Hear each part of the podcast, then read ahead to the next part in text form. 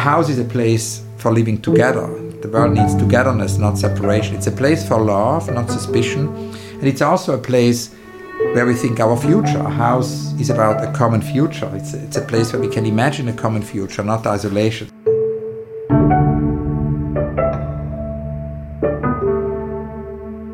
Hello and welcome back to Homing In, the podcast that explores the meaning of home in people's lives. I'm Matt Gibberd, co-founder of The Modern House and Inigo. This week I've come to the Serpentine Gallery in London to have a chat with its artistic director, Hans Ulrich Obrist. Hans Ulrich is definitely one of the most important and prolific art curators of our times. He's got an energy unlike anyone I've met before, I must admit. Words kind of tumble out of him in great torrents, including anecdotes and quotations, names of artists who've influenced him. So people like the Swiss duo Fischli Weiss, who he talks about a lot, and also the Lebanese painter and poet Etel Adnan. He's famous for hardly sleeping at night and also for conducting twenty-four hour conversation marathons that have sometimes left him hospitalised. Hans Ulrich's notion of home is also pretty extreme, to be honest. When he was a student, he turned his flat into a gallery, and he couldn't cook because the kitchen was full of books, and there were also marble eggs in the fridge. He's also lived in some of the world's most famous house museums, including the modernist architect Luis Barragán's house in Mexico City, and also the nineteenth century London home of the architect and collector Sir John Soane, which many of you will know. This episode doesn't quite follow the usual format, but I think it's a really interesting portrait of a brilliant man. We will start at the beginning. So yeah, Hans Ulrich, we begin with the beginning. We begin with the beginning. Um, so you grew up in Switzerland, right? Yeah, I grew up in the eastern part of Switzerland. It's a small town called Weinfelden. I suppose it was kind of important for me there in the as a, as a child in the late seventies, you know, early eighties, to have this sort of border crossing thing on an almost daily basis, because it's a, what you call in German a Dreiländereck. It's a corner of three countries. It's Austria, Switzerland, and Germany. And um, we would always go for lunch or for the, the movies, you know, to Germany. And so the idea of crossing the borders, you know, it was pre-E U, yeah. uh, pre-E U and pre-Brexit. And I suppose that's always been my idea of um, of Europe. You know, it's just... Yeah, yeah. Uh, have, not have these borders. Yeah, yeah. And, and it was somehow um, important for me as a as a child to sort of have this experience. We could swim to Austria. You know, it's amazing to have a lake as a child, and the lake yeah. connects three countries. I think in terms of the mental space, is quite a unique experience. Yeah, yeah. And it made me think a lot about um, about maybe also once when I'm grown up leaving Switzerland, and I wanted mm-hmm. to learn more languages. So when I went to school, I learned Italian and French and English and Spanish and Russian to kind of to be ready mm. then for the world in a way. And, and so the idea of a multilinguist upbringing was, was also was also important. I want to ask about your sort of early interaction with the built environment, because I think you've talked about a library that you went to go and see when you were a child. Yeah, my parents took me when I was maybe seven, eight, nine years old several times to this monastery library. Uh, It's the monastery burned down, and so it was actually rebuilt during the Rococo. But the books were from the Middle Ages, like tenth, eleventh centuries. And for me, it was like time traveling as a child, because there were these felt shoes one had to wear to not damage the floor, and so one could then actually make an appointment and actually look at these medieval books. And also another experience was really that I started to kind of buy a lot of postcards, art postcards. Um, when I was a teenager, books, also a lot of art books, and started to build up my own library in my Kinderzimmer, you know, in the room, my, how do you call this in English, the Kinderzimmer, the children room, or yeah. Yeah, playroom. In my playroom yeah. as a as a teenager at my parents' home, and uh, little by little the room was completely filled with art books, and uh, and with tens of thousands of postcards. I, I mean, not tens of thousands, but I suppose thousands of postcards. You put them on the walls? Yeah, and that's it. So I started to make these uh, boxes, these cardboard rooms. Oh, wow. And, uh, you know, thinking about rooms and, and uh, houses, the kind of topic of your podcast, that was kind of my first house. And I, I basically um, built an architecture with maybe seven, eight rooms, and every day wow. made different installations, because the, the, the, the postcards were the kind of size of the paintings. And so I, you know, I made rooms, I made models in a way of exhibition rooms accordingly. Yeah, yeah, yeah, curating. Curating, it was the beginning of curating, and um, uh, it went from, you know, there's a lot of impressionist postcards and expressionist postcards. And then, of course, it sort of went little by little, also a bit contemporary. There weren't many contemporary postcards, but there were, I suppose, some Gerhard Richter postcards, some Louis Bourgeois postcards in the eighties, some Joseph Beuys postcards. And they also went into my, yeah, it was an imaginary museum, I suppose. And um, it became almost impossible for my parents even to enter that room, because the books formed columns in the room, and then between the book columns were these spaces, you know, these small spaces with the postcards. And then I also put some of these postcards on panels on the walls, so the walls were covered with these panels. What, what, how would you describe what you were trying to do? But with that process, why were you doing it, do you think? I knew that I wanted to work with art, and um, and so in a way it was a, a do-it-yourself way of doing exhibitions. I was, it was I was always very much into this idea of D I Y, to just do it. Is there a particular encounter with a piece of art that you can remember that set this journey in motion? Yeah, I suppose it was the, the long, thin figures of, of Giacometti. Okay. When I was maybe twelve, thirteen, we went to the Kunsthaus in Zurich with my parents. But but that's, you know, I my parents weren't necessarily museum visitors, so as to say. And we didn't have art books at home. There was some literature, uh, but not really art books. So in a way, it had a lot to do how actually art came to me through other channels, you know. And I think that's also why, as a curator, I've always believed that we need to find ways how to get out outside the exhibition space, you know, that we need to create encounters with no doors. Yeah. Because if we sort of have art only behind doors, for a lot of people it's not accessible because they just mm. don't think it's for them. And, you know, my parents would always say, you know, museum is not really for people like us. It's only once I started to insist that I really wanted to go to museums that they, you know, they obviously then went because they wanted me to experience it. But it wouldn't have been their initiative. So the way it happened is actually that the art, in a way, came to me. My parents would always go every couple of weeks to Zurich, mm. the bigger city nearby, and do their shopping for food and clothes and everything. And uh, we encountered this this gentleman who, who sold flowers and drawings. And um, he later on became actually quite famous in Switzerland as an outsider artist. Okay. And his name was Hans Krüsi.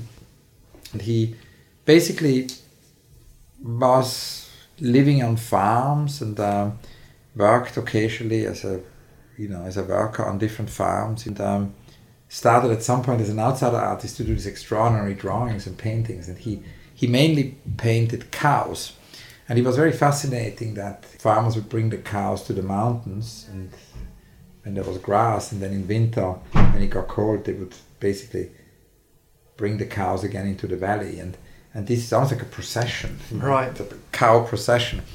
So he started to make this very long drawing of cows, almost like fifty meters, and they make cow cinema machines. So you have little wooden boxes and you can turn, and then the cows migrate. And uh, wow. I was kind of fascinated because he was selling flowers to make a living, and uh, would also show these little drawings of cows. And so I think that was an encounter, you know, outside mm. the museum, in the yeah. street.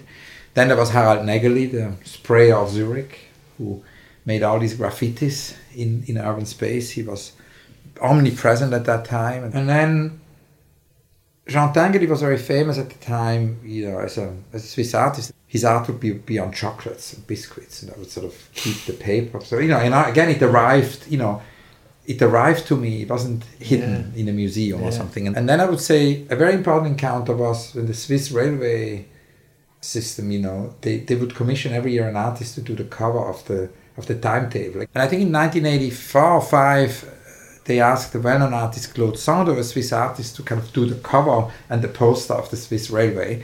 And uh, he happened to have a small exhibition nearby, and I found out, I went to see the exhibition, and that's when I think an epiphany happened, because I suddenly realized, wow, there is actually some artists among our contemporaries. It's not only in the museum, it's not only right. in my, my postcard museum with artists who are there. No, there are, you know, great artists in our time who are working. And that again happened, you know, not through a museum visit, because I wouldn't have encountered it in a museum, but it happened because of the timetable arriving on my parents' desk. So that's why I believe, you know, in this idea of art for all, that we sort of have to find ways how we can bring art to the people. That's why also at the Serpentine, you know, not only do we have free admission, but we do art in the park or, or the pavilion, right?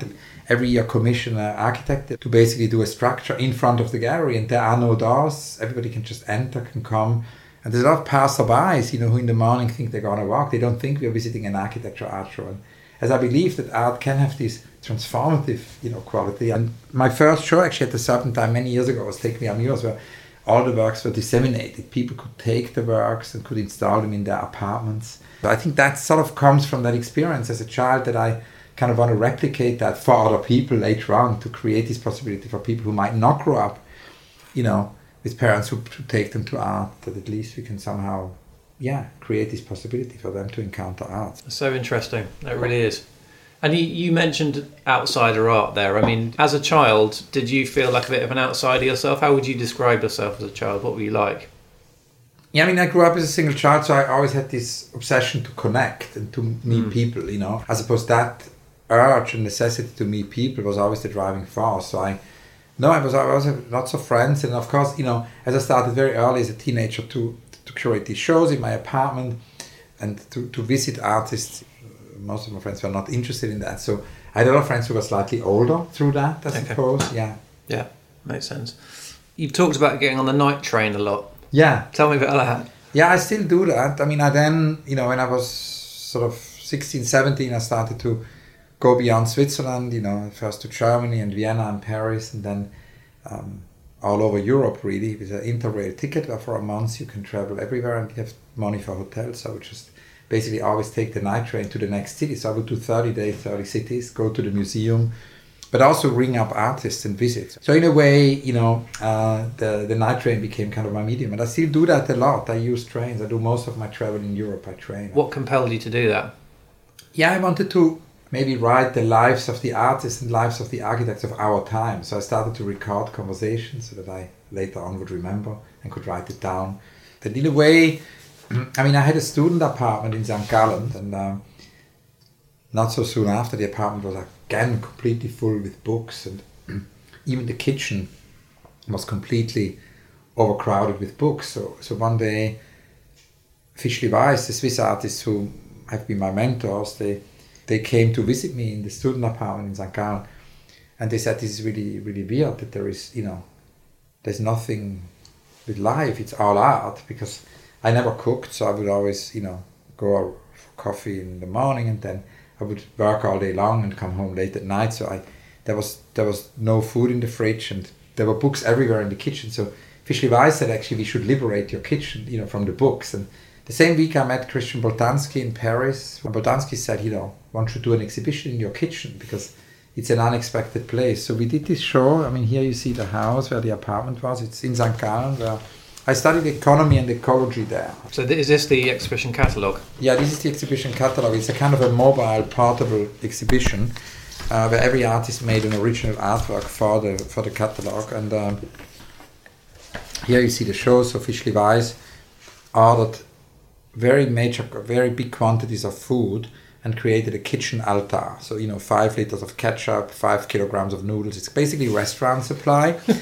And it was very charming because in a way, it's like when we are, as a child, we enter a room, you know, everything appears, of course, much bigger than when we are later grown up. And Fischli Weiss wanted to kind of re- replicate this childhood experience by making everything so big that we're again almost like a child and marvel mm. at these very big, brilliant, you know, objects. And so this became an altar, almost like in church. It became a kitchen altar. And then Hans-Peter Fellmann said that he didn't really want to exhibit in the kitchen, but he wanted the fridge. He put marble eggs and feathers into the fridge. So here you see the marble eggs and the feathers.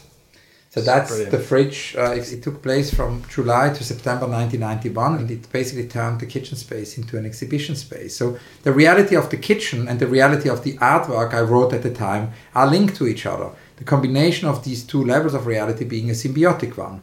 The original function of the kitchen is maintained, so potentially one could have cooked. Uh, at the same time, the question of autonomy and function of the exhibits arises in a context that is not designed for exhibition. Starting point is the idea to present an exhibition in an unspectacular place. Right. So obviously the idea also that we can uh, encounter art where we expect it least. So this is your, so you're living in this place, this is your kitchen. It was my kitchen. And it's taken over by this art installation, but and you're still living there? Still living there. What was that like to live with it? No, it was very beautiful because I basically was also the, you know, I, I was, of course, the organizer, the curator, but I was also the tour guide because yeah. I gave everybody who came a tour because mm. I, I had to be there. The exhibition lasted three months and oh, we wow. had twenty-nine visitors. And that's why we then needed a book. And then Richard Wendros did these photographs. He basically had some found snapshots. And and so almost like who, whoever bought the publication thought, wow, the artist forgot the originals inside, but everybody had just copies. So. Okay. So that was, you know, so it's almost like the exhibit, the catalogue became a kind of a part of the exhibition. Yeah. And, I, and that leads us to kind of to the third, my third apartment, because I always had this dream already as a child to live in a hotel room. Uh-huh. That was my biggest dream because I had read about these artists in Paris who, who lived in hotels. So uh, I rented a hotel room in Paris for three or four months. And the hotel was basically called the Carlton Palace, only a three-star hotel at that time and so affordable. But it was also a hotel where some artists actually lived. Bertrand Lavier and Gloria Friedman, when they were in Paris, would always have the room seven six three. And Raymond Hinz, the legendary um, late Raymond Hinz, who was famous for his torn-down posters, he lived there all year long. And uh, so it was my dream come true to not only live in a hotel, but live in a hotel with artists. I remembered when I arrived and I suddenly was in my tiny hotel room that I had actually earlier done a kitchen show. I thought, wow, I could just do the same in the hotel room. I could organize a um, hotel exhibition. I think we do have a book also of that somewhere. So you see, that's the Hotel Carlton Palace. I didn't tell the hotel what I was doing. Did you know? I, I just sort of invited every day another artist to do something in the room. And I remember the concierge, you know, said, you have really a lot of visitors. And they had no idea what I was doing. They were probably thinking, this is weird. And, um, and so Pistoletto came and he, you know, installed a column in the middle. He covered the column with yellow paper and... Uh, Then Douglas Gordon added to the window from the mo- from this moment until next time, and then Bertrand Lavier painted the window. And uh, did you? Can I ask? Did you have housekeeping in, at any point? Yeah, they did make up the room. What did they think? Up, they they didn't report. Yeah, back? They reported to the reception that uh, that the guest is decorating the room, and, uh, and basically. Uh, Given the fact that I was a long-term resident because I had rented the room for several months, they were fine with it. Yeah, so it was really fun because it was sort of very intimate. And uh, Fischli Weiss did a, a really wonderful piece. They basically recorded an hour of radio during the hottest right. day of the year. So it gives you all the, you know, the temperature checks. It says basically Marseille, thirty-two degrees, Paris, thirty-one, terrible heat wave in France. And it was just the news and then music. It was a radio program.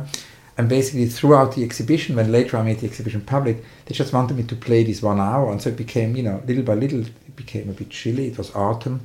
And my radio in the room would still say, Marseille, thirty-two degrees. So for the visitors, very weird. They thought, like, what's going on? And then the radio would say, il est, il est seize heures, it's four p.m. And then people at two p.m. would freak out. The time has passed so fast. You know, it was like a time capsule. You, you said that you've always been intrigued by living in a hotel room. Is it fair to say that your notion of home is quite a functional one rather than an emotional one? Yeah, I would say so, but it's also very much it's connected to the idea of being nomadic, particularly at the beginning of my life, mm. because the first sort of, you know, ten, fifteen years of my work throughout the nineties, I, you know, I lived mostly in in residencies, artist residencies, I had mm. curatorial residencies and, and in hotels. And so in that sense, you know, It, it was kind of alive on the move. That's why also a hotel room was in that sense the the perfect home. And yeah. it became, it was very interesting because the exhibition, you know, even the bathroom became part of the shows. Lothar Baumgarten, you know, forgot a hair clip in the sink. and um, Which meant that you then couldn't brush your teeth or wash. Exactly. I had to remove the clip at night. And then we had also portable sculptures. So for example, Franz West did a portable sculpture which we would always carry to the nearby restaurants and when we went for dinner. So the exhibition would continue also in the restaurant and put it on the table, almost like a, you know, that's great. A, a ritual. And then, of course, all the artists made a postcard. So we again had this idea of dissemination hmm. and visitors could get the postcards and then, you know, obviously send them to friends. And uh, yeah, so that's the book. How fascinating. I love that.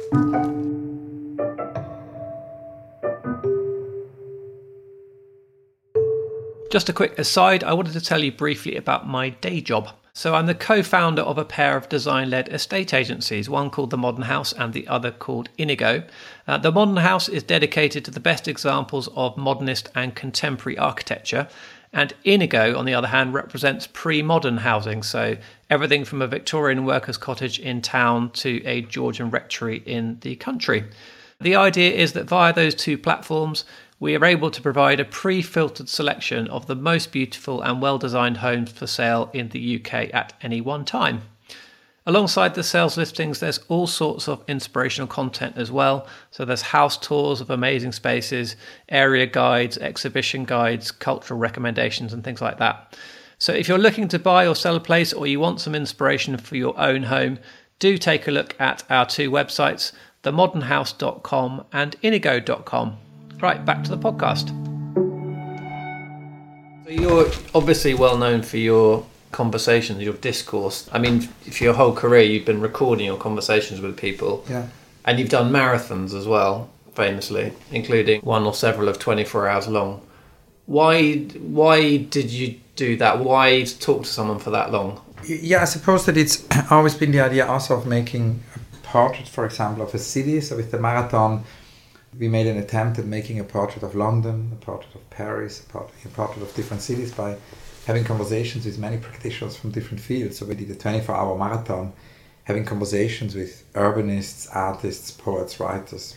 I'm interested also in what happens between these different conversations because, mm. you know, people then can start to talk to each other through my archive. I mean, there's so far about four thousand hours, and also a lot of these practitioners who were maybe very old, when I interviewed them, are no longer around. So it's also a conversation between the living and the dead. Mm. And uh, one could imagine one day when it's all digitized, I mean, working on that, that the different, you know, characters and personas in the project could actually potentially talk to each other in mm. a way. So that's that's kind of the idea, yeah. What, what, what happens to conversation after twenty-four hours of solid talking? And does, does it become more interesting or does it sort of fade out into tiredness? What, what happens? No, there are many, many different connections because obviously we take a lot of notes and then after a little while there are patterns mm. that connect. I think that's the most interesting part about it, you know, because we can then always connect the conversation to what happens five hours ago or eight hours ago. And, you know, that happens anyway, I think, in our daily life. You know, we might have a dinner conversation and the next day, you know, I, I would go for dinner and have a conversation with friends and the next morning I would follow up the conversation and have another thought about it, having breakfast with my partner. And then, you know, maybe I'm at the office uh, an hour later and I have another conversation at the office. And anyway, very often these conversations connect. Yeah. But there are many, many more connections provoked mm. through this unbelievable intensity. And I suppose that sort of intensity or density or intensity mm. is also connected to my experience with apartments because I could also never really afford a bigger apartment. So mm. later on, you know, at the beginning, I would just nomadically live in curatorial residences and in small flats and, mm. and often in hotel rooms. And then I would always have very small apartments and they would always be super dense. Mm. Yeah. Am I right in saying you had to go to hospital after your twenty-four hour talkathon? Yeah, the first time, yeah. Then we got I got used to it. What What happened? Yeah, it just, uh, there was a, uh, an exhaustion symptom and uh, it wasn't very serious, but... You know. It's not surprising, though. Yeah. Are you are you comfortable with silence out of interest? I think silence is important. I mean, I'm not. I think listening is very important. I mean, Etel Adnan, my friend, the poet, uh, she always told me how important it is to listen, but also to uh, how important it is to, to you know to think about silence. And the moment I really realized the the importance of silence was in another conversation with the philosopher Gadamer, who was a pupil of, of Heidegger, and he was very very senior. He was one hundred years old when I met him in his house in Heidelberg. He was alone in this big house, talking about houses and uh, full of books. We did the interview and after about an hour of conversation, he fell asleep the chair. And, and I was really worried because I thought like, O M G, what am I going to do? I can't really wake up the great philosopher. Yeah. So I was just patiently waiting, you know. and and um, and after about fifteen minutes, luckily, the telephone rang. It was around two thousand, so we still had landlines. Yeah. this very loud phone, and he suddenly woke up and um, said, Gadamer, I'm, I'm in an interview here, I need to call you back. And he hung up the phone, and he was perfectly aware what had happened. He looked at my camera, and he looked at the, at the dictaphone, and he said, you will have greatest difficulties to transcribe my silence. Love that. And listening. I mean, Etel Adnan was always saying that we, we need, first of all, she told me that we need togetherness, not separation, love, not suspicion, a common future, not isolation. And that's really, in a way, my mantra. It's, it's, it's togetherness, not separation, love, not suspicion, a common future, not isolation. And in this age of polarization and separation and more and more technology, it's very important, I think, to to follow what Etel says and, and listen. And of course, she was in her nineties when we, we met, in her late eighties, and she, she actually passed away last year, age ninety-seven. Uh, and in her long life, she had a, a big unrealized dream. She was a, a visual artist, a painter, she made drawings, she was a poet, a political journalist, she was a public artist, she made a lot of, you know, wall works, works in public space. But she always said that she had one very big unrealized project. Because she, you know, born in nineteen twenty-five, she found it very difficult as a teenager to, to realize her dream and to become an architect. Because basically in the forties, she was told by everyone that a woman could not be an architect. And uh, and then, of course, there was the Civil War, and uh, also history made it, so many reasons made it impossible. But Etel herself also never gave up her project to be an architect. So she would always talk in all the conversations we had about her architecture project. And uh, at some point I said, you know, in order for it to happen, she has to write it down. So the next time we met, she had prepared this drawing to design a house. And I'm going to read you here the letter about this house. Etel wrote, Dear Hans Ulrich, here is the plan of the house as promised. It would be good if it is on land with trees or a forest. The walls are in brick or glass as stated. There are no windows, but doors, which are long and vertical, and work like windows. There is an open terrace that is brick. There is an atelier, workshop, a studio, which leads to a kitchen, which leads to a bedroom, which leads to a deck. Its roof is in wood, flat, covered with a pointed roof, which is in blue tiles. I hope, I wish you like it. Much love. Etel. Now, what was wonderful about this is that she really wanted to do a house which tells us how to live and how to live together. It goes back to the quote, right? A house is a place for living together. The world needs togetherness, not separation. It's a place for love, not suspicion. And it's also a place where we think our future. A house is about a common future. It's a, it's a place where we can imagine a common future, not isolation. So in a way, Uh, she wanted this house to be a house to live together, and and, and, and she wanted also actually this house of, of, of togetherness, a bit like Roland Barthes, um, to be a way of, almost like a manual how to live together, because it's really important when designing a house that everybody can live according to their own rhythm. Mm. So the house in that sense needs to be the facilitator of one's own idiorhythmy, of one's own rhythm, and, and respect that. And the beautiful thing is that now, you know, as Etel passed away very sadly, age ninety-seven, last last winter in November twenty twenty-one, but her partner, Simon Fatal, also an extraordinary artist, is actually now realizing it. She found a patch of land in Lebanon, oh. and the house is now going to be built. So how we hopefully can all visit it soon. Yeah, yeah. How brilliant. Well, how fascinating. I mean, I'd love to ask you about that rhythm that you talked about in relation to your own space that you live in at the moment. Where where do you live and what's it like, and how does it, how's it a backdrop to your sort of everyday existence? Yeah, I mean, I've always, um, I was in some in London, you know, lived in small apartments with my partner Kuchonga, the artist, the Korean artist, uh, uh, here in, you know, in really in the neighborhood. And, um, and that's just in a way, you know, a base. It's, there's, you know, one room which is very full with books. Our partner Kuchonga is an artist, so we also, you know, live with some of her art, some of her uh, amazing drawings and paintings, phosphorescent paintings. They are really um, sparkling. They are scintillating. Is that the word in English? Yeah. They are scintillating. And um, and so we're kind of living with these paintings of, of stars. These are very small apartments because it's far too expensive um, to have a, a big apartment in London. And that's why my books have always been outside the U K. So initially they were in um, in Lüneburg at the university. Now they're in my home country in Switzerland. In storage or? In storage, and also in a, in a, in a small apartment there.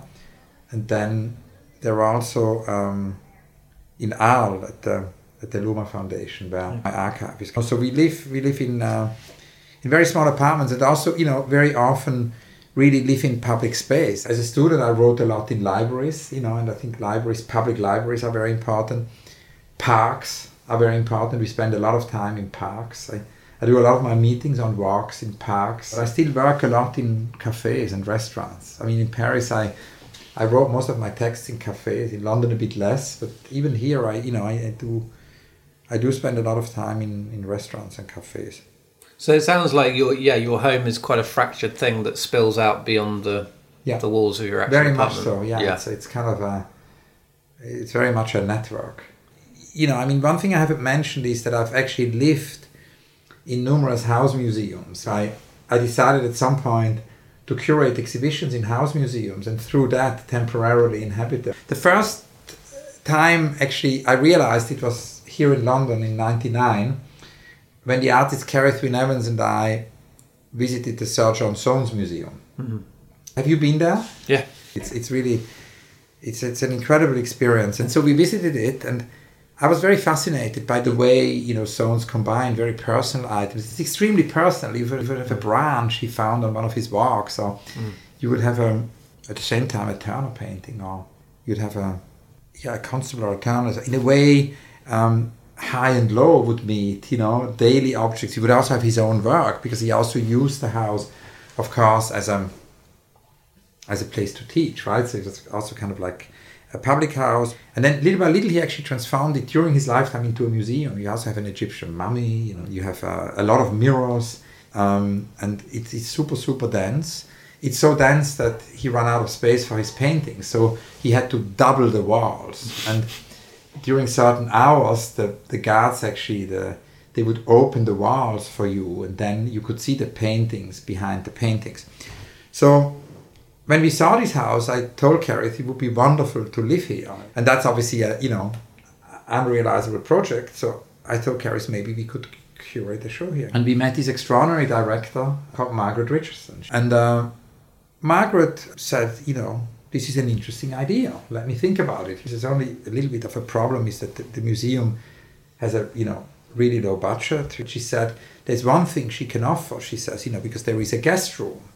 So she basically says you can live there for six months or a year and prepare your exhibition. So all of a sudden, you know, I actually did live. So, you know, talking about the houses where I lived, it's it's the Sir John Soane's house also. And, wow. and it was a truly extraordinary experience. It was very, very, very uncanny to be there alone with these exhibits at night. It's almost like that it became animated, the yeah. spirits. And there was also, the windows were kept banging at night. And uh, so sometimes I had to put a shoe, you know, on the top floor between the window that it would stop banging.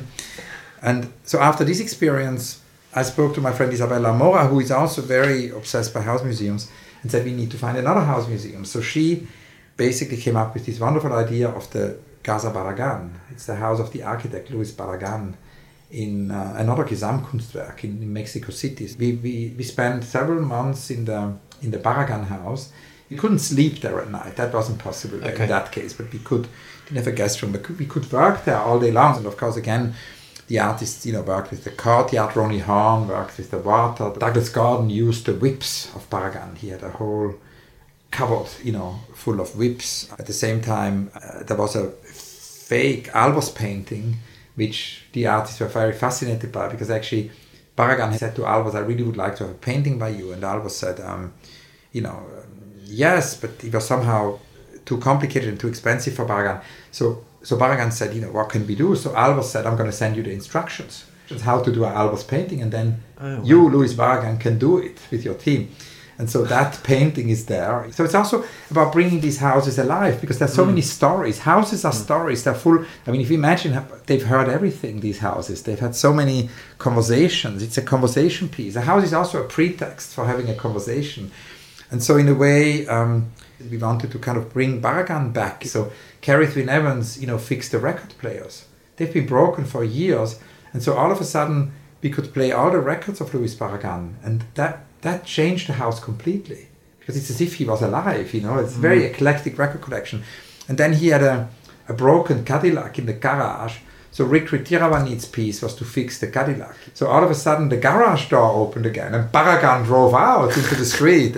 Yeah, so in a way, I suppose if you ask me about the houses, yeah, I've only ever lived in small apartments, but I have spent mm. a lot of time in the world's most extraordinary houses by curating shows there. And that series goes on. It always has to be a magical house which artists love. It's not just a house I love, mm. because it only works if it's a house which inspires artists to, you know, yeah. to do work. And I think it's interesting that actually houses can be instigators for more intimate art also to be born. It's interesting because a lot of these artworks for my house exhibitions, you know, Barragán, Lorca, Lina Bobardi, Soanes, have exclu- have absolutely been created for these spaces. And these are pieces the artists would never have made mm. in a bigger space, like a big museum space.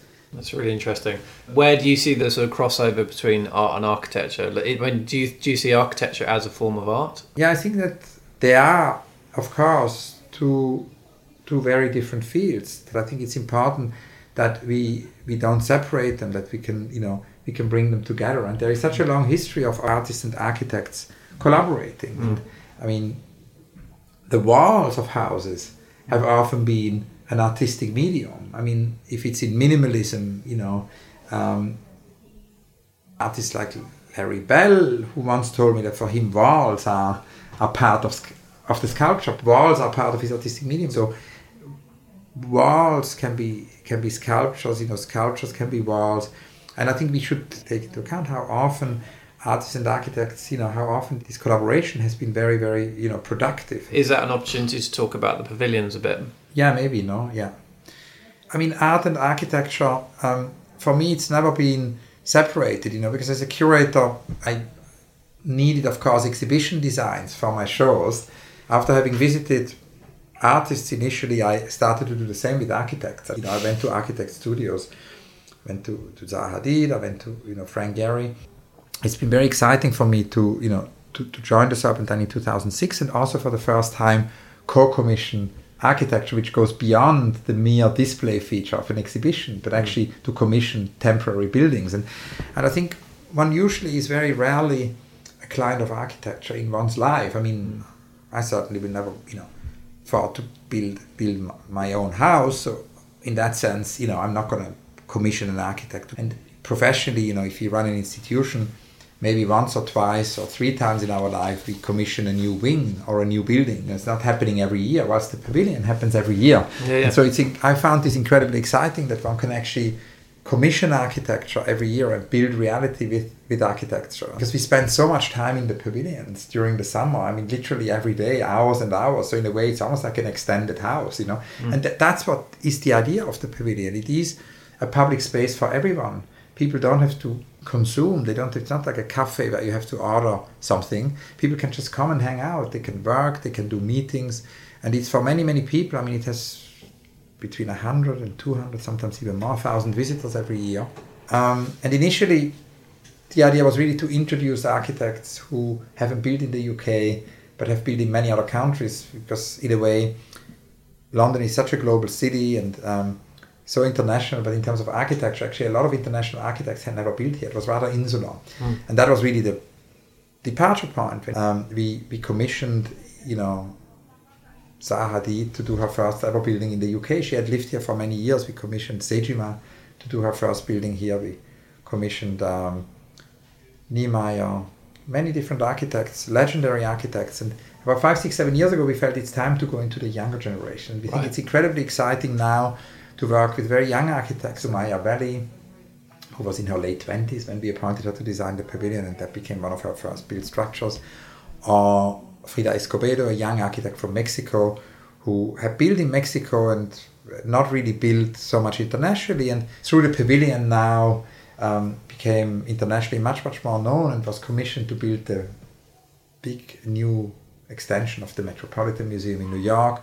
So in a way, it's extremely exciting to, you know, um, make visible this extraordinary young generation of architects, and so we're excited to work this year with uh, Lina Gottme. There will be a big focus on food this year. She wants there to be a conviviality. She wants also there to be a table where actually people who have never met each other can sit together and have a conversation. So mm.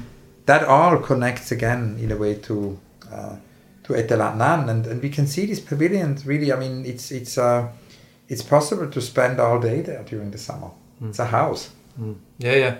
Well, I, I but think it's a house for everyone, and yeah. I think that's also important that we have public spaces. I think it's important to think about in cities, you know, how we can create houses, gathering spaces for everyone. So I, I think this idea that, you know, the house is only seen as a private space um, is, is is is in that sense very limiting. I think we need to think about houses for all, houses which can be there for everyone, which can be a great experience for for everyone.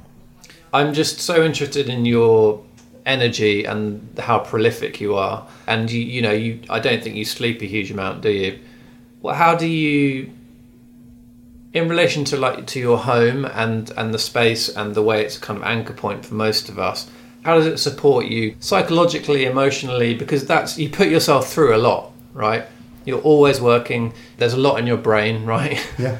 What's, what's your counterpoint to that? Yeah, I suppose whenever I I need to to think and and uh, and de-link, no, I mean that's Paul Chan always uses this this notion of de-linking when we, you know, don't link to all these devices. Yeah, then I'm I'm in a way in in the Swiss mountains, and and a lot of my ideas have always come from the Engadin. It's it's where I began actually with my first house museum exhibition, a Nietzsche House of Gerhard Richter, you know, where Nietzsche wrote Zarathustra. And, and and really it's in the Engadin that I've always had all all my ideas. So I, I go there, you know, a couple of times a year, and uh, I would say that's that's the place where where I think. Mm. Brilliant. Thanks so much, Hans Ulrich. And it's again connected to a house. Yeah. Kind of it all is connected strangely to houses. Because of the Nietzsche house there, you know, yeah, because it's it's um we, we spend a lot of time in that house where Nietzsche wrote Zarathustra, and we worked with Gerhard Richter on this show, and I would say that all these house exhibitions I told you about, they really grew out of that, and uh, mm. and I would always return back to that house, yeah. Mm. Thank you so much. Thank you. Thanks for your great question. Thank you.